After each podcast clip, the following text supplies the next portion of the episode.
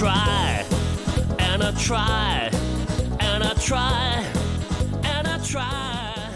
Hello and welcome to Call to Action, the go to podcast for anyone trying to make sense of the world of marketing, advertising, and beyond. In an industry that is a minefield of utter bollocks, we aim to capture our heroes and allies from the front line to have a chinwag with. It's like Pokemon Go, with the single but vital exception that it's not a short term bandwagon of shite. It's brought to you by Gasp, and I'm Giles Edwards, co founder and MD. Today, I've caught Jenny Romaniuk. Jenny is research professor and associate director at that conveyor belt of marketing stars, the Ehrenberg Bass Institute, where she has advised many of the world's biggest brands. She is the author of Building Distinctive Brand Assets and How Brands Grow Part 2, co authoring the latter with industry legend Professor Byron Sharp, as well as being an engaging and entertaining keynote speaker at global industry conferences. Jenny says marketing is a science, but we try to dress up marketing science with theories borrowed from other sciences rather than construct theories that reflect the actual marketing world. Welcome to the show, Jenny. Thanks, Giles. Right, so we always start with seven quickfire questions, Jenny, such as Mac or PC, but given we're talking to a master of distinctive assets, we've thrown a few of those in too, so you can choose by subjectivity or uniqueness, fame as you see fit. Okay. Tea or coffee? Coffee. Fame or uniqueness? Uniqueness. Fame's easier to build, uniqueness is harder. Good answer. McDonald's Golden Arches or Nike Swoosh? McDonald's Golden Arches, I think they've done more creative things with it. Nike Swoosh has kind of just been there. It's been a bit lazy. Irony, really, for a Nike. it is, it is. Uh, Tiffany Blue or UPS Brown? Oh God, I'd always go Tiffany Blue. I have several of it in my house, and I hope to continue to have more. right, bottles now. Absolut vodka or Coca Cola bottle? Oh, I love Coca Cola bottle. I love the story of how it was developed. That it was just someone asking, "I want something that people can identify. It's Coke, even in the dark." If they grabbed it. Yeah, it's brilliant that. Slightly odd, Colonel Sanders or George Clooney? Oh, that's a tough one. That, that is a really tough one because um, KFC, when I grew up, that was the first fast food place um, that came to my town in um, South Australia, Whyalla. And whenever, every pay day, we could have takeaway. And every four weeks in a family of four, I got to choose the takeaway, and it was always my choice was KFC. But it's George Clooney. I don't think I need to explain that anymore. So I'm going to have to put that as a. Perfect. Moving on. Last one Snickers or Toblerone? Toblerone, because I the shape is such an iconic element of it and it looks pretty. Good answer. Perfect. Thanks, Jenny. So, um, we always like to start by asking people what their first job was. I think importantly, there's a lot of value in understanding that talented folk don't always step straight out of a shiny college straight into a shiny career. Um, I've too many nieces and nephews worried about doing things things the right way. So how did how did that how did life start for you, Jenny? What was your first job, and then what was your first marketing job? Ah, okay. Well, my first job was actually when I was 14 in uh, the Central Districts Football Club. I worked behind the bar doing all the soft drinks. And my great skill was I learned to make a fruit cup, which is it's like a traffic light um, drink where you have green, orange, and red layered colors in a in a a single drink. Um, and it requires having them in the right um, viscosity and pouring them very carefully to get those layers. And I ended up having to get me let go for that job when they realized, I think about six months into it, that it was actually illegal for me to be behind the bar being underage, even though I wasn't serving alcohol. Someone hadn't read the fine print on the liquor licensing law until they did, and then went, oh, sorry, uh, we can't have you here anymore. Um, my first marketing job was also was was a funny one. It was working for the Independent Order of Odd Fellows to help them get membership. And the irony is that so the Independent Order of Odd Fellows is like the Masonic, the the Mason, the Freemasons. Yeah. Um, like it's a, a, a fraternal society. And you know the thing about fraternal societies? Yeah, go on. It's in the name, fraternal. they don't let women in. So I did a marketing plan for them. And then they're like, So do you want to stay and implement it? And I kind of had to say, No. And part of that was, so you want me to market something I can't actually join because I am not a man. Um, so, and I had wanted, I'd, I'd already planned to go traveling overseas. So I did the typical Aussie backpacker thing. But, you know, I did three months working on this marketing plan. I learned a lot of weird stuff about fraternal societies um, because I knew nothing, obviously, going in. So I had to do a lot of research into it and work out what the barriers to membership and how they could build it and things like that. Um, and, you know, that was it. It was a three month gig. And I saw it as just a way that I could put my skills in action and earn enough money to leave the country, which I did. And then went backpacking for two years before I came home um, after that to start actually at what was then the Marketing Science Centre that turned into the Ehrenberg Bass Institute. Oh, fantastic! So, how how did you actually end up in marketing science then? Because also, I, I understand you originally studied occupational therapy. Yes, yes. So everything for me has just been happy accidents. Um, so yeah, I did occupational therapy for a year and a half and realized I was not very good at it. Um, and um, so I'm like, I don't know what to do. And I'd always been quite good at economics, but didn't want to be an accountant or work for the government. So I was like, don't know what you do with that. And my other strengths were physics, um, maths. Um, like, don't know what you do with any of those. And so I was at a boarding college with lots of people doing different degrees, and uh, someone was doing this thing called a business degree. And I went, oh, that sounds practical. So I signed up for that. And then I'm not very good at reading paperwork. And so I um, turned up for enrolment, and it was in the days we didn't do it online. You actually went to a big hall and stood in line and went to a desk and you know signed up for your subjects. And I hear like finally get up to close to the thing, and I just hear them say, "So what are your mate? What's your major?" And I'm thinking, "Huh? What major? business degree." God, all right. So, you know, and the, it went pretty quickly, and suddenly I'm there. And all I remember is just going, all right, well, I hear they do marketing well here. So I'll just do marketing. No idea what I was actually signing up for. Just kind of went, that sounds like that would do. Um, so, yeah, started a marketing degree and then um, finished the degree. No idea what I wanted to do. So I decided to go backpacking. I met some friends from the US, discovered a working holiday visa, did that, and then um, came back. And again, I'm like, all right, now I have to find a job went for some really excruciating job interviews um, for jobs that I was blatantly not suited for. Um, and then there was an ad in the paper to do your master's um, by research in marketing. Oh, and uh, just to preface it, before I'd gone away, um, Byron had actually called me up and said, you know, we're recruiting people to do, you know, masters in by research in marketing. Are you interested? And I said, well, yeah, kind of, but I've just bought my ticket to go overseas, so not right now. But thanks, you know, appreciate it. Mm.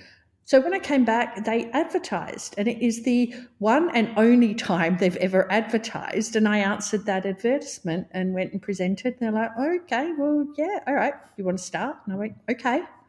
Um, and started. And my only criteria for taking the job was I could earn enough money to move out of home because my parents were driving me crazy after two years of traveling. And I was stuck in my parents' house with no money, going, I just need to leave anything.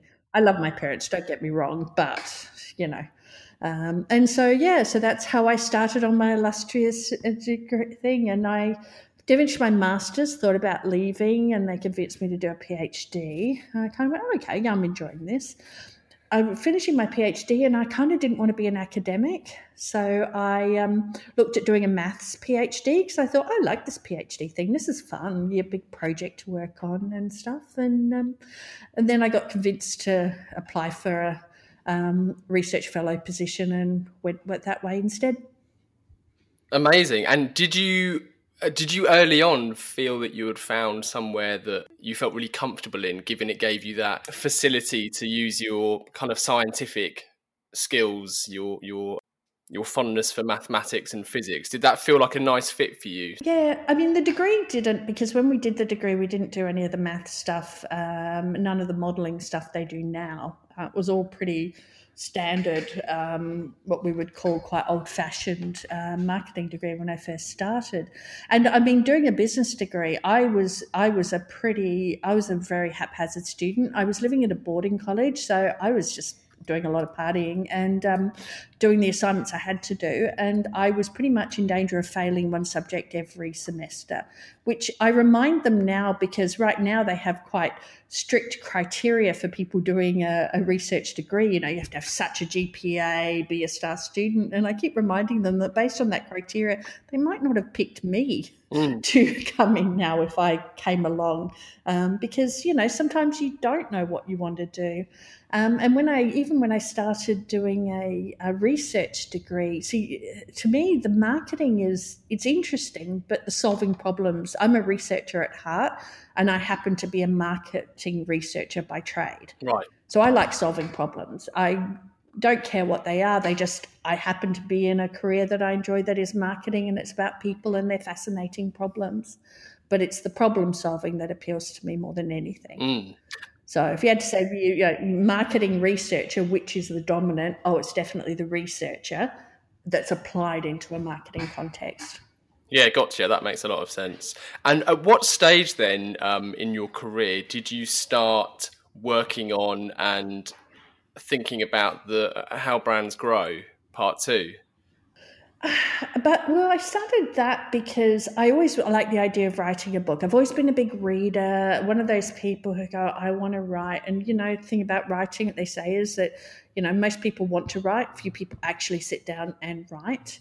Um, and I was talking to, um, I was actually, um, the idea came out with a conversation with uh, Leanne Cutts, who's um, currently HSBC, the think her title was CMO there or global CMO. Um, but she was at Mondelez at the time, and she came and visited us because her family's um, she has family in Adelaide, and we sat down at lunch, and she brought out How Brands Grow, and she said. I want to see this book, but I want to see it written for emerging markets. And I'd been toying around with writing a book of different things, and we knew there was more stuff we wanted to build on from um, how brands grow. And I went, that sounds like a plan. So that was the original plan for How Brands Grow Part Two. The only challenge with that was um, when we started doing a lot of research into emerging markets, uh, they weren't that different. Mm.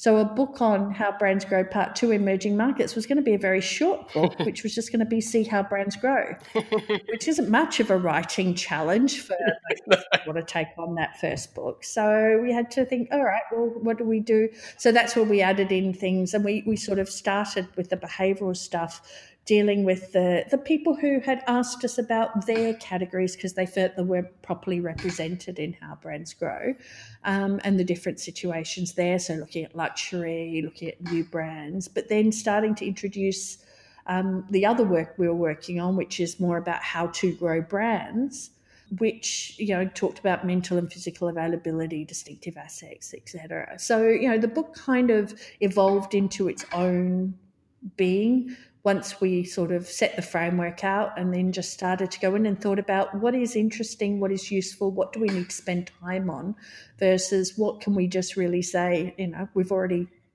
shared that with you, we don't need to share that again. Fantastic. And then how did that develop into uh, your book on building distinctive brand assets?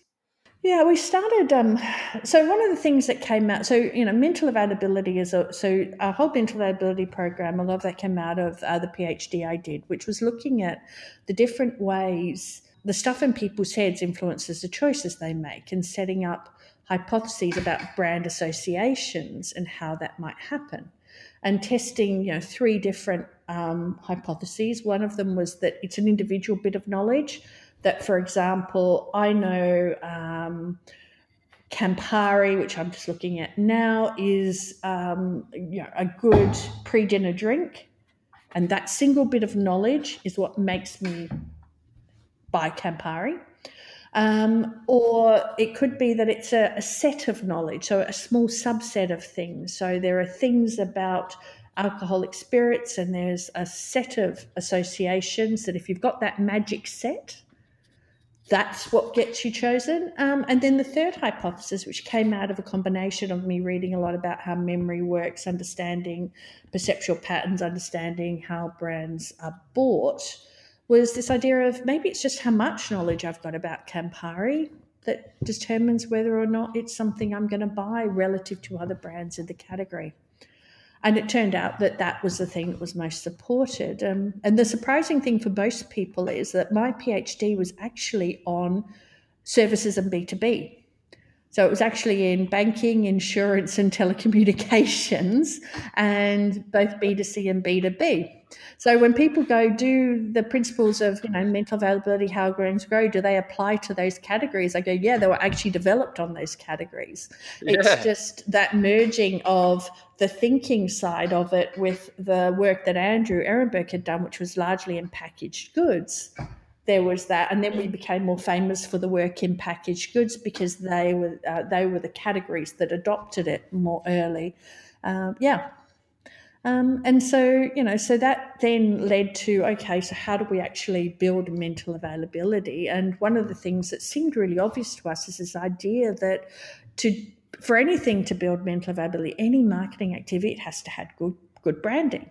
And so we would do presentations. We'd say an essential ingredient is good branding, and everyone would nod and agree and go, "Yes, yes, good branding, really important.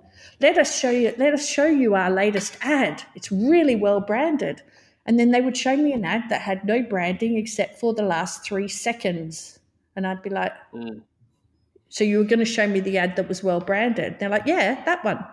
See, brand, really big. It's there. It's you know, it hits you right at the end after you've watched the whole ad. And I realized that this idea of good branding, there was a miscommunication. And so that led down a whole path of working out what is good branding, um, stream of work looking at direct branding tactics and then these things called distinctive assets, which then evolved into a whole heap of uh, developing the measurement, the metrics, the work we did. So we did we do a lot of work with companies, and we've been doing that for over five years now, and. Um, it was in those discussions with companies as we're debriefing them on the results for their particular assets that I realized that I'd have a conversation with some people and I'd be thinking, oh, those guys we did that project with six months ago, they'd really benefit from this conversation.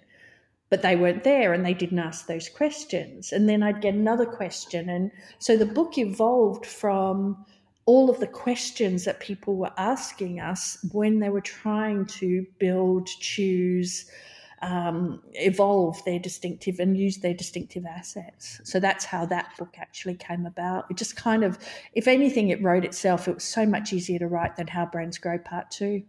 Oh, okay. Well, I'm fascinated by distinctive assets, and you hit on a, a few points there actually that I'd like to um, pick up on. And I wonder if perhaps one of the reasons why it was so easy to write is because people typically like the like the ad example you just shared where someone said we want to show you our great well branded advert when you say the word brand people in some walks of life just think of logo and of course that's always the the key that's the brand name often and, and, and, the main anchor that people probably have when it comes to their the mental associations they have with with a company but the indirect branding am i right in saying that is all of the distinctive assets that is your brand codes or whatever um, however you want to articulate it. So going back to our seven quickfire questions for for Nespresso, that could be George Clooney. He is an indirect branding asset of sorts. Yeah, so if you think about it in memory terms, so the brand name is a node in memory. It's a part of your memory for Nespresso. Now, attached to that are things that can lead you down the path to Nespresso. So, George Clooney is one of those, but it's not Nespresso, it's George Clooney. And you have to make that mental leap from George Clooney to Nespresso and not get distracted by Ocean's Eleven, um, all of the other things George Clooney does um, in the way. So that's why it's indirect branding because it's you still have to do that extra step to get the brand into your memory. Whereas direct branding, you're just going straight, it's Nespresso, there's no extra step. So there's when you have indirect branding, there's always a chance of retrieval failure, which means you have to work to keep that link up. When it's direct branding, what you see is what you want to reinforce. So that's why we separate the two out because they do signal to you that there is a chance of retrieval failure. You can see George Clooney and not think of Nespresso. Mm. Yeah, that makes sense. And I imagine retrieval failure, as as you put it, can happen for a variety of reasons. Not least, you know, where where the person is in the world. They might not be as familiar. They might be more familiar with his acting career than his preference in coffee. Although I'm sure he takes a fair wedge to have that preference. Well, there's this. I mean, there's two major causes of retrieval failure. One is decay the natural state of memory is to decay. The longer you are from an initial, after you've got a link in memory, um, the, the harder it is to retrieve. It's just a natural process of how our brain works. And the other, as you just highlighted there, is mental competition, other things that are attached to the retrieval cue other than the target thing you want to retrieve. And this is always the problem with celebrities as distinctive assets is they're cluttered They've got lots of associations with them. So their strength, which is, you know, that they draw attention because they feel familiar, is also their weakness as a branding asset because there's all these other associations that make it difficult for a brand to break through in the clutter. And I suppose you have um, a lot of competition equally in certain categories. So there's numerous celebrities. If I think of, I think of watches as a category, but I'm not too sure which watch is is is I should be associating which brand with the individual because it is so rife. It's almost that problem of everyone following the trend because there's this weird perceived safety in numbers when really the opposite is true and you should be going for uniqueness and, and, and fame as much as you can. Yeah, I mean, it's really, there are some categories that, and particularly if we take faces as an example, whether it be characters, celebrities, spokespeople, there are some categories that are very cluttered and some that hardly use any at all. I mean, one of my favorite uses of characters was actually Mama and Papa for Dolmio. Mm. Because in a category that doesn't have a lot of faces, they were two very clear, distinct ones. Unfortunately, I don't think they're used anymore. as goes with a lot of distinctive assets. But you know, that's an example of a, an asset in a category that doesn't have a lot of faces. So it makes it easier for the brand to really own it. Whereas if you're in breakfast cereal and you launch another cartoon animal character, you've got a lot of other. You know, to, to, to program against type, you have to work quite hard because there's a lot of bases already covered. And is that then? Am I right in thinking? I'm deliberately dumbing this down for for my, for my own benefit as much as anything. But am I right in thinking then you, the memory works that we like to compartmentalize things as we process them? So an example I often use, especially when we when we talk around this area, is when you try a new meat, it often tastes like chicken because you're so keen to put it in a box that you recognize, an association that you recognize. Yeah, I mean, anytime something new goes into memory, it has to have context. Um, and so, so, it has to basically attach itself to our existing network. Otherwise, it doesn't make any sense. So, if you've ever sat next to two people who are speaking a different language that you don't speak, if you even if you listen carefully to the words, you won't remember them because your brain has no context as to where to put it. It's why learning a language is so hard because our first time we learn, we have to learn the foreign language word, the our own native language word in our own network. to get to then the meaning that is associated with that. So it's like a multi step process. And as we get fluent, we skip over the na- our native language word and just go straight from the foreign language word to the meaning. So that's when we you know, get that, oh, I can now think and, and be fluent in there. So yeah, so we always have to be careful about the fact that whenever we have to do, we, we, we have to provide context. Now, when you're a new brand, that context will typically be the category area that you're in. So, for example, if I said to you the brand avocado, what would you think of? Well, naturally, fruit and veg. Yeah, it's not. It's actually a mattress company. okay. But you wouldn't know that. Yeah, there's some weird mattress company names. Yeah. Yeah, it's bizarre. That is bizarre. Is that is that an Aussie brand? No, it's actually a US brand. There's some weird ones. Purple is another one, um, and so stuff. So unless avocado tells us they're a mattress company. If I say the brand avocado, it's not going to go to the mattress part of your brain. Why would it? Mm. So, so we always have to have context to put it in. And when we're building distinctive assets, the context is the brand. When we're building a brand, the context is the broad category area that we're operating in. Otherwise, things can't stay in our memory and they can't be retrieved later. So, the anchor for anything we want to build, we always have to be really clear on that. That anchor has to be something familiar, something that's already in our brain, um, and if we want to attach new information to it. So that's how I think about it. So the reason why you're saying in your example everything tastes like chicken is because that's a, an anchor point in our brain, a reference point for it. Now, I'm sure there is some, like if I gave you kangaroo, have you ever eaten kangaroo? I have, yes, yeah. Yeah. So if you ate kangaroo for the first time, you wouldn't say that tastes like chicken, would you? No, but it depends who I'm talking to, who's asking the question, because it might just be an easy, lazy reference. But but I take your point. yeah, people would more say, but people would more say venison, or I was talking to someone who had it for the first time, and that was their reference point for mm. it. So yeah, so there's always a reference point, but it's always something that we know. And you would only say venison if you'd eaten venison before and you knew what venison tastes like. Otherwise, it would be a sensible reference point. So it's always about thinking about where is it going into someone's network. And I think it's one of the things that is neglected a lot in our communications that basics of what is my anchor, what am I adding? And thinking about that can help us just get a little bit more looking at our work from a memory perspective, not just a immediate reaction perspective.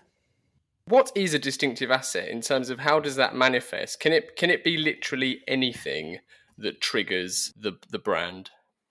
Can it be a sound, a smell? Yeah, yeah, it can. Yeah, it, it and it is in some instances. There's all sorts of things. So you know, how do you subway with a smell? You go past a subway, you can usually smell it a while back if they're baking their bread, for better or for worse. I know some people who love that smell, I know some people who hate it. Um, you know, so so yeah, I mean, it can be anything that's sensory. Now, in reality, in marketing, we use audio and visual, and we tend to use visual more than audio because audio is obviously limited in its opportunity to use. Visual is the one we have the most common opportunity to use audio after that. And then, you know, some of the others are sound, touch, and smell. Also, uh, sorry, um, taste, touch, and smell also can come into play depending on the category. And do you find that brands are mostly aware of what their distinctive assets are? Because you gave a great Dolmio example there, where a brand we believe has ceased to use arguably its most kind of prominent distinctive assets? I no most most of the time people um, uh, have poor judgment on it simply because um, it's very hard to it's very hard to see how bad the tornado is when you're in the middle of it for want of another analogy you know what i mean if you're if you're living and breathing and it's all around you it's very hard to get perspective um, and so what happens is you tend to you do a couple of things. One is you overplay the importance of the things you've worked on. So if you've been working on a new tagline, you believe that is all important. When uh, paradoxically, the fact that you've been working on it, changing it, has probably decreased its value rather than increased it. You neglect the things that you've neglected which again paradoxically has probably made them more valuable because if they've been left alone they might actually be stronger. Not always the case. Just having an asset doesn't mean it's strong um, because presence isn't enough for prominence. So many a time we test pack assets that have been on the pack for decades but they don't register very strong as individual assets because they've never been treated as separate associations. They've only ever been built in the one context. And the other thing is, you tend to mm-hmm. underestimate what competitors are doing and what's cut through there. So, uniqueness scores, people just often don't have a sense of what competitors have been doing and what might be competing for their brand, either their own brand's potential assets or competitors' own assets themselves. So that's why objective measurement is so important because we're just not very good judges of these things. And our own actions hamper our capacity to be objective judges of our own activities or those around us.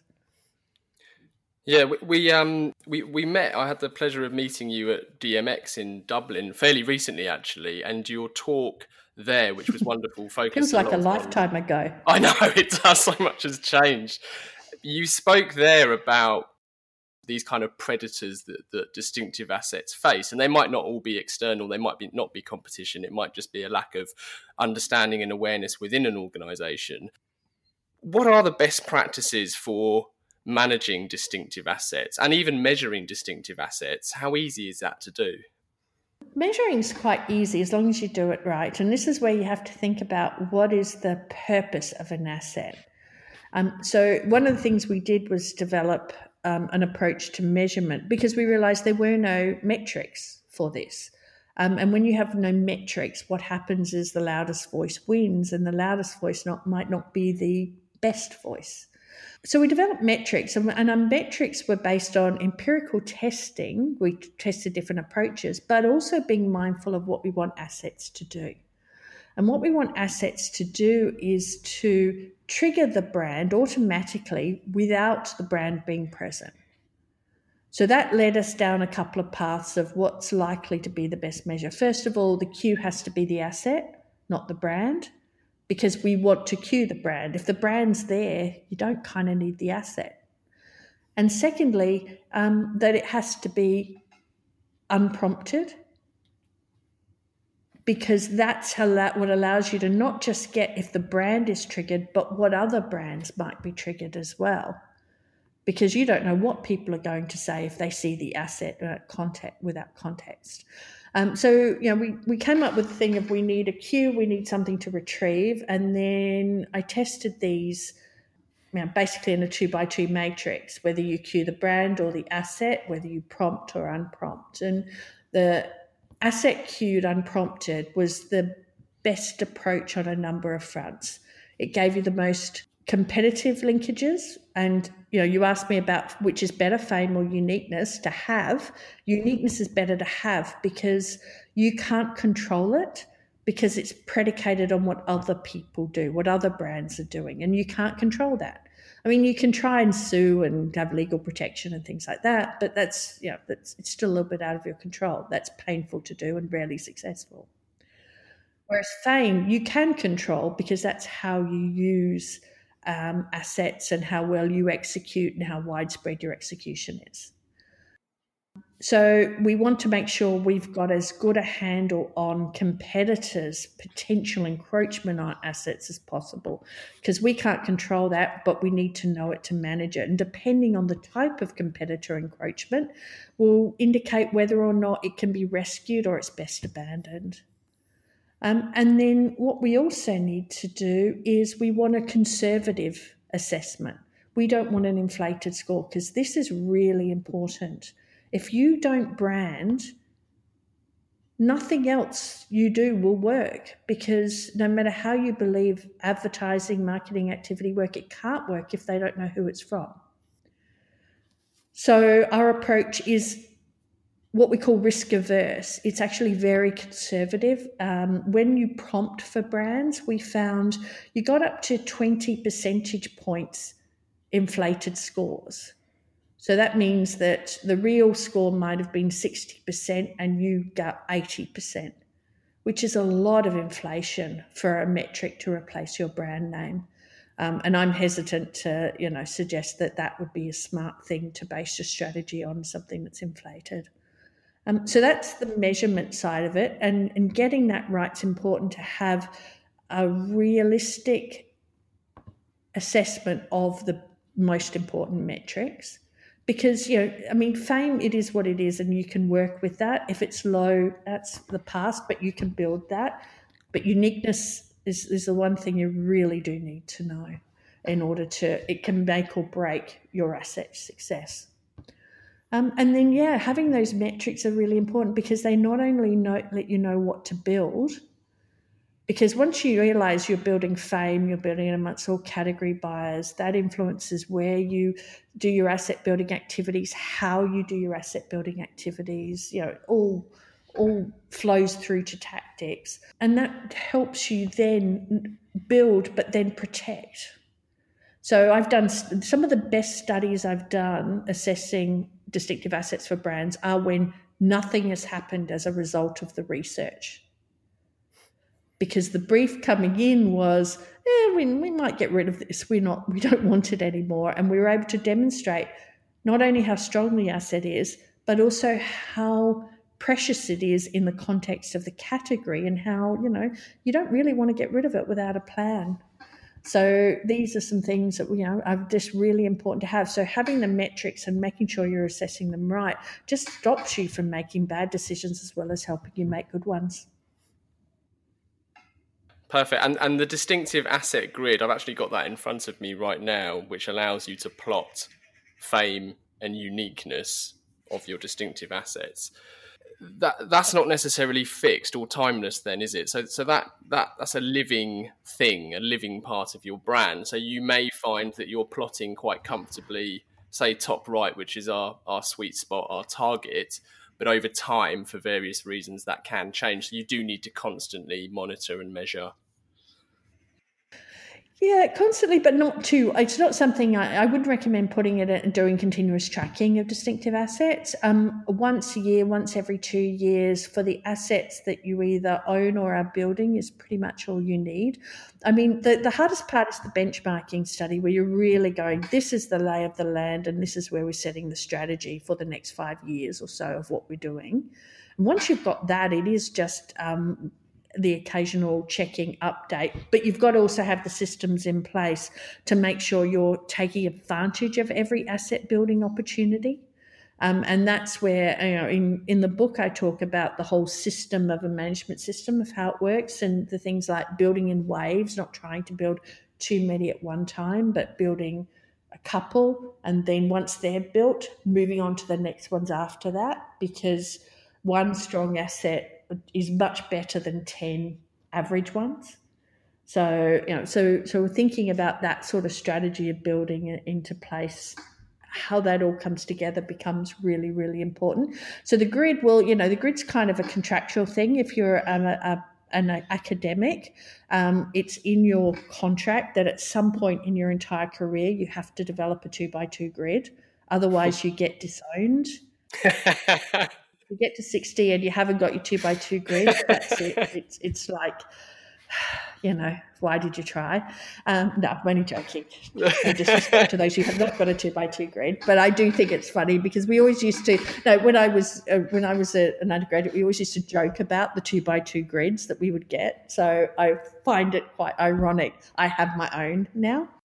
But the, the idea of it is, is some people just operate better in pictures and some people operate in numbers. So it was about giving you a picture, particularly when you're deciding on where you're going. I actually wouldn't bother, like if I was tracking it, I think the few assets you should be tracking, you could probably do them more more efficiently presented in a table in the spirit of Andrew Ehrenberg and how to present information.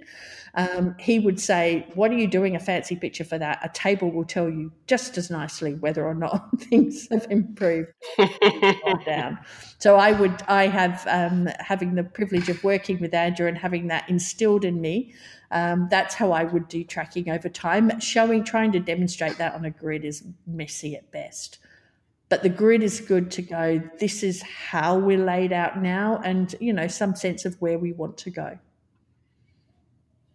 so you wouldn't actually use it to, to plot against you would just use it as your as your guide no, because I mean, the reason we, we typically use the grid in the benchmarking study because that's when we're putting all the assets out. And you see things like, for example, oh, you have four taglines that all tested low in the investment potential quadrant. Hmm. Maybe one of the reasons they all tested low is you have four taglines. Yeah. we could cut that down to one, and that might give one the opportunity to jump up pretty quickly. So yeah, so and those things are easier to communicate when you've got a visual device to do it. Um, I, you know, trying to show things on that sort of chart tracking over time, it's it's messy at best. Um, I wouldn't recommend that as a data presentation tool, but as a let's just see where we are now tool um, that can be really valuable. And also, when we do our full reports, we do things like you can plot asset types. So you can say, well, you've got your four taglines here. How's everyone else's taglines looking? And it allows you to get some sense of which are the really competitive asset types and which are the asset types that maybe are a little bit freer and open which are the ones that you know maybe one brand has conquered and others have failed versus which are the ones where you know no one's really um, got any traction it just helps you understand again where the opportunities could be because there are different things you can plot on that chart on that grid and is it rare? You've touched on quantities of distinctive assets a couple of times, just loosely, but is it is it rare to find a brand with several strong distinctive assets? And and is there is there a, an, an amount we should be looking at or aiming for as, as, a, as a business? Um it's it's it's rare but it's not it's more uncommon than rare i would say. And there are some brands that i've dealt with where actually the challenge is you've got too many um, and what's happened is it typically things like in emerging markets, if there's a big global player that's gone into emerging market and then they've added and added and added, and they haven't had a lot of competition, but you might see local players starting to emerge, particularly as emerging markets get more sophisticated.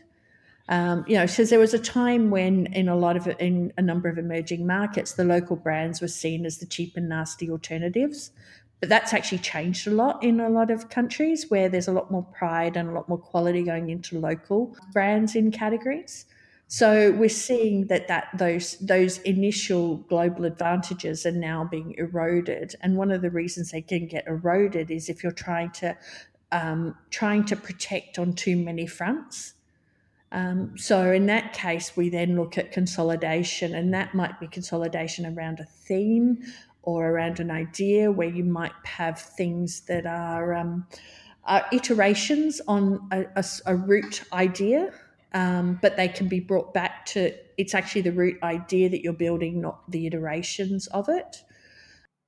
Sometimes it does require to go, you've got three strong taglines. You don't need three strong taglines. So, you know, what are you going to give up?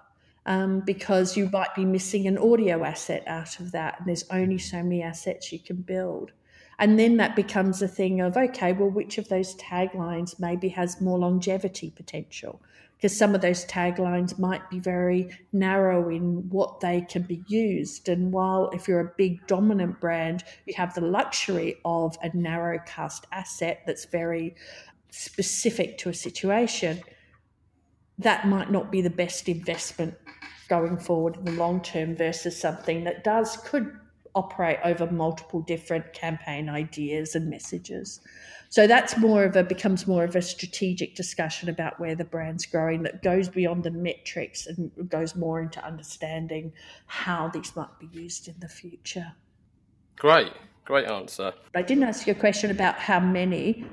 Um, just on that, the answer is it depends. I would go for diversity first so the distinctive asset palette concept is this idea that you, you don't want a palette of 10 blues.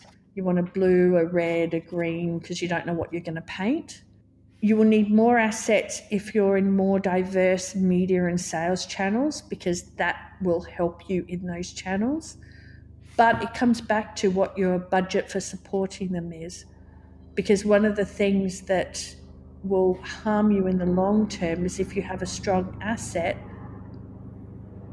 and you just don't use it. You know, if you just don't use it, it just fades away. It won't fade away quickly overnight, but it will over time. That's why the top quadrant is called use or lose, because it just reminds people that if you don't use an asset, then um, the natural state of memory is it will decay over time. Perfect, makes sense. Um, before I go off to work on my own two by two grid, um, I have a couple of listener questions, if I may. Sure. So, asking the general public for their opinion, be it on Brexit or boat names, is notoriously fraught with danger. But we do have two for you. Question one is from Anne, and Anne says, Companies such as PepsiCo, Mars, and Diageo have reframed their brand marketing to reflect the principles of how brands grow. Mass marketing seems to make sense in FMCG categories that typically have a lot of light users that make up a sizable chunk of the business. How does this work outside of FMCG, for example, in B2B? She also says, What other companies have adopted how brands grow? Well, for what other companies have adopted How Brands Grow, I suggest just go onto the website and you can see our corporate sponsor list. That's a pretty good indicator of some. It's not all because it is amazing how many I talk to companies and people go, oh, yeah, we've read the book and we're doing things. But um, the ones who really want to stay ahead are actually become corporate sponsors and um, they're listed on our website. But there's a whole range of different companies in there um, and some big, some small, different areas of marketing from cars to banks to insurance to as well as packaged goods you know a whole range of different types of companies. Because basically this this the idea of how brands grow works in any situation where you've got you want someone to do to choose something when they've got multiple alternatives and that multiple alternatives might play at a single point in time or over time. So we have actually some researchers who are really big in, uh, really committed to the charity sector and um, non-profits. And we run workshops on how brands grow for non-profits because even though they're not getting you to buy something, they still want your time, your commitment. That might be volunteering, it might be um, taking part in an event, it might be raising money. You know, it could be a whole heap of things, as well as giving them money too. Um, adopting a dog, another thing. So you know, so basically any situation where you've got those multiple options and you want to direct people to choose whatever it is you want um, that's when how brands grow can work. Perfect. And um, Anne specifically talked around B2B, and funny enough, you clarified that earlier on in our chat that actually a lot of your findings and a lot of your work actually originated in, in B2B, but there does seem to be that misconception that it's mostly uh, geared towards consumer products. yes, the consumer, the packaged goods companies do a very good job of promoting themselves. But um, yeah, no, it's it's it's always we we we uh, we love a whole range of different examples. So you know, some of the work has been done on everything from buying of airplanes to airline fuel contracts to doctors prescribing. Um, antidepressants to hospitals buying coronary stents you'd be surprised that different sorts of areas um, work being done. And talked about our non-profit work, looking at how people support charities. We did some work on donating blood. Um, and patterns that underpin blood donation. You know, we, we love weird data sets from different areas of um, consumer behavior and we love testing it. It's one of the fun things of the job of being a scientist is you get to go, ooh, I actually did one recently where I looked at a competition between ways to solve pain. You know, because if you if you've got pain, there's a number of different things you could do to solve that. So if you've got chronic pain, how do you utilize those different areas of pain? And the answer is there's actually some underlying patterns that how people choose between ways to alleviate their pain. Go figure. Isn't it weird? it's yeah, yeah, it is. It is. It is quite weird. But then I suppose everything. There's no reason why it should be any different. Our second question uh, is from James Jenny, and he asks, "Do you have a favourite distinctive brand asset?" I'm a very practical person. I love it when people take the ordinary and do something that's surprising, simple, and works. So, one of my favorite distinctive assets, and it has been for a while because the thing is um, San Pellegrino with the foil top on the can. And the reason I like that is it's an unusual packaging asset. It takes a can, which everybody has, but turns it such that the brand is easy to find um, in buying situations, which is one of the biggest difficulties of canning out in um, particularly in retail environments. So that's one of my favorite ones because I just love the simplicity of it. You know, it didn't require any fancy manufacturing, reshaping into unusual stuff, any complicated, you know, I mean, I don't know how complicated it is to put a foil top on a can. Don't get me wrong. I'm not downplaying that that was probably someone invested a lot of time and energy to do that. But I just, you know, I just love the simplicity of it and how it took an ordinary everyday shape and turned it into something easily identifiable.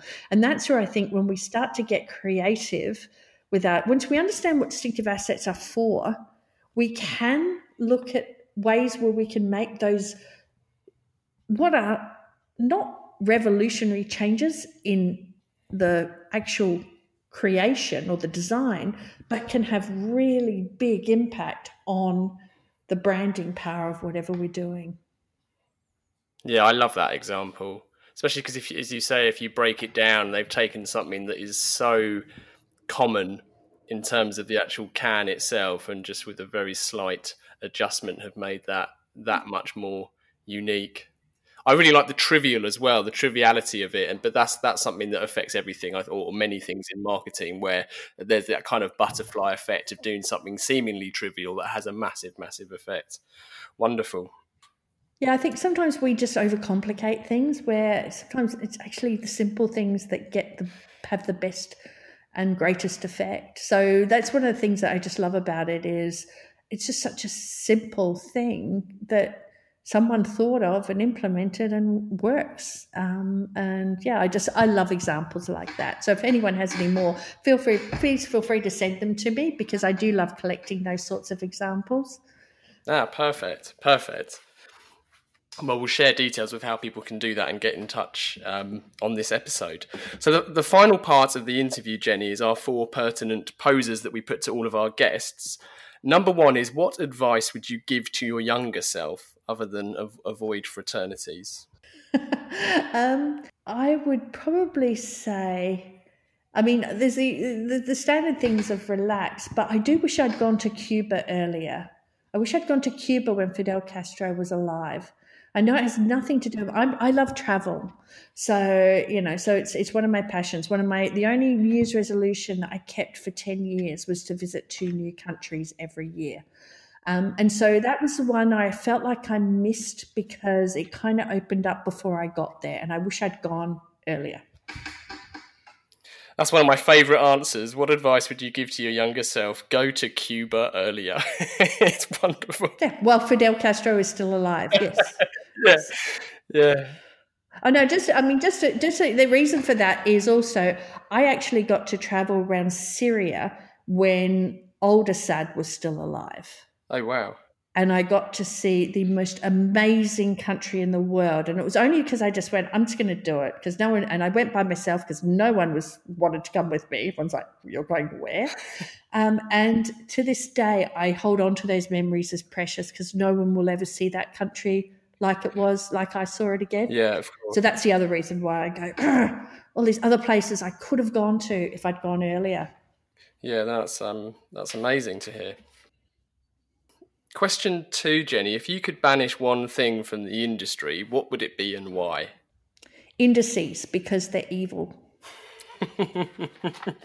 Don't hold back. They're evil. No, they yeah. are. I mean, they, yeah, no, they, they, they, you know, they're evil. They, they, they distract us because you can only get a big indices with a small base, and if it's got a small base, it by nature is in, is going to be unimportant.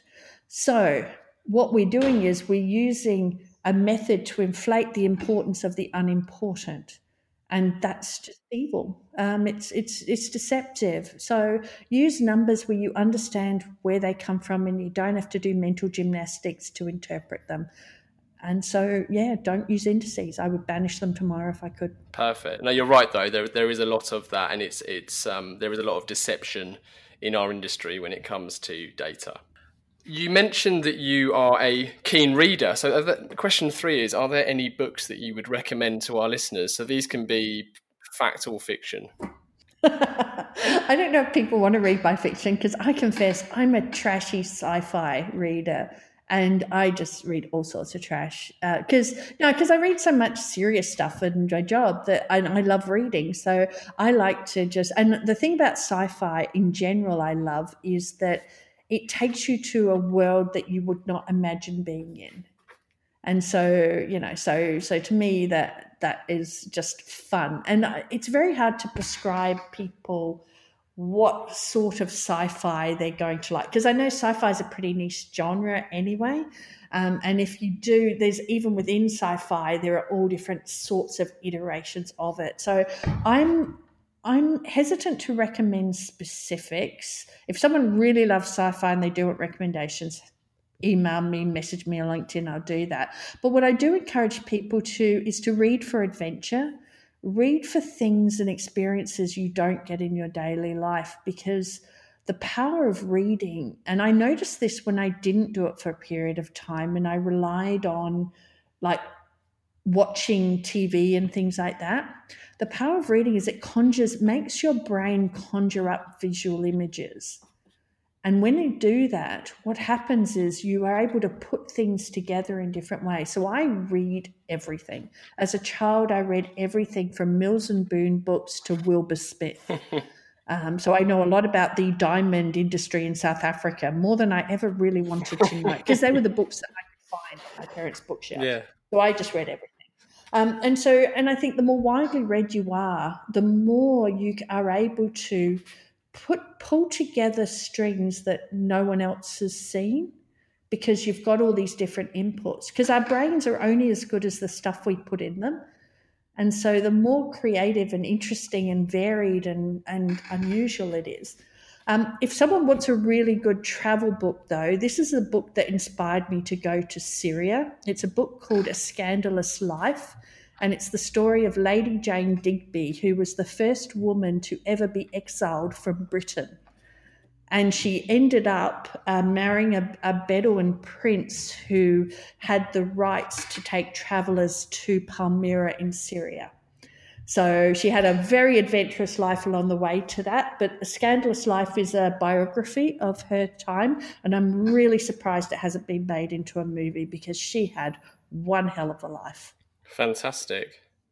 Funnily enough, sci-fi has come up a couple of times for, for almost exactly the same reasons. Um, in fact, Murray Calder quite early on in our um, in our podcasting recommended culture se- culture series by Iain M. Banks. Mm-hmm. But I know he's a huge sci-fi fan, so so you're you're in good company.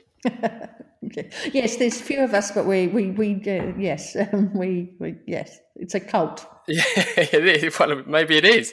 We um we'll link to a um a scandalous life plus obviously building distinctive brand assets and how brands grow part two on on the listing. Uh, the the fourth uh, poser to put to you, Jenny, is is we, is we always dedicate every episode to someone, and we bestow that honor depend uh, bestow that honor to our guest who has to give their reason why. So, would you kindly dedicate this episode to somebody? Oh, oh that's an easy one for a sad reason. Um, Professor Gerald Goodhardt. He, yeah, I'm getting a bit emotional now. Um, he died last week or the week before. He was um, well, he worked with Andrew. He was the co developer of the Dirichlet model. And he was just such a fabulous man. He was supportive. He was the type of person you could bounce out the most all over the place ideas, and he would say something simple that would put you on the right path. Yeah, we need more people like that in the world. Well, uh, Thank you, Jenny. This episode is very proudly dedicated to Professor Gerald Goodhardt. We actually dedicated How Brands Grow Part 2 to him as well. So there's a dedication at the front of that that's to Gerald because he just informed so much of the work that we do. Wonderful. That's great to hear. That's lovely to hear, Jenny. As a final call to action, everyone listening can head over to this episode's listing and we'll share links to everything that we've discussed, including Jenny's books, uh, links to Ehrenberg Bass, A Scandalous Life. How else can people get more Jenny Romaniuk? Um, right now, not a lot because I'm in kind of writing mode and isolation. So, um, yeah, just kind of taking it quiet and doing some stuff. But stay tuned. Uh, next year, be some more exciting stuff. Oh, exciting. Fantastic. That's all I can say. Okay, fantastic. I won't push you then. Um, Jenny, thank you so much for joining. It has been an absolute honour um, and a privilege to talk to you. Well, thank you. I really enjoyed it. Um, and you better go and walk, walk Alfie and Honey. Um, yes. They're actually both pretty quiet. Could you hear? I don't know if you could hear Alfie snoring, but I did have to kick him a couple of times because I was worried it would get on the recording. I wish we had. No, seriously, he snores really loudly. I wish we had. Uh, finally, thank you to everyone listening. If you've enjoyed this episode, please do share it and review the pod. We greatly value your support. Keep questions and guest requests coming in too. To get in touch, it's easy to find Gasp online. You can check out CTA Pod on Instagram or email hello at calltoaction.co.